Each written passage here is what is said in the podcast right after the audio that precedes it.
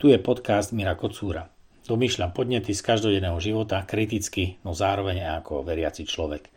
Nie svet ohrozuje našu vieru, to naša pokrivená viera ohrozuje svet.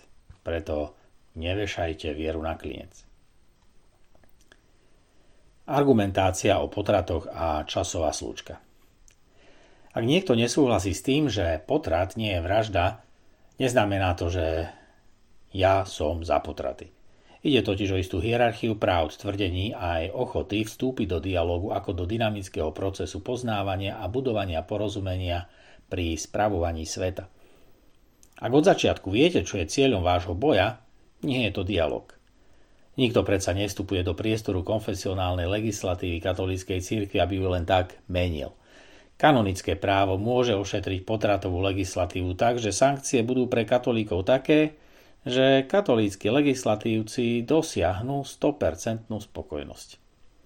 Neimplementujme však cirkevnú klerikálnu legislatívu do legislatívy laického štátu.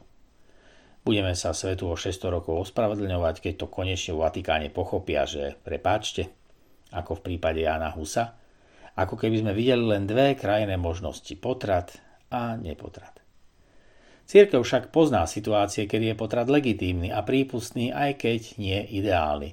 Tábor pro-life ignoruje teologické a morálno-teologické závery, ktoré odporujú jeho dvornej ideológii – odmieta iné, pro-life táboru nesympatické morálno-teologicky priateľné riešenia. A úplne tomu rozumiem.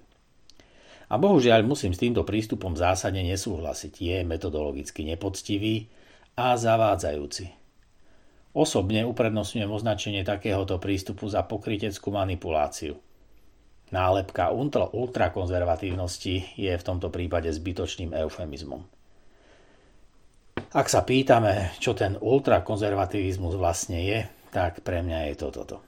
Je to pokritecká hra na jedinú pravdu s použitím 5. kolóny cirkevníkov v zákonodarnom demokratickom zbore a následne zákonov laického štátu na presadenie klerikálnej cirkevnej legislatívy s použitím donúcovacích prostriedkov a sankcií, ktorými dnes cirkevné právo nedisponuje.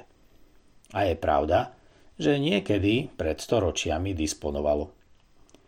Nedemokratická inštitúcia, rímskokatolícka církev a jej klerikálna legislatíva sa takto stáva súčasťou demontáže demokratického konsenzu sekulárneho, teda laického štátu.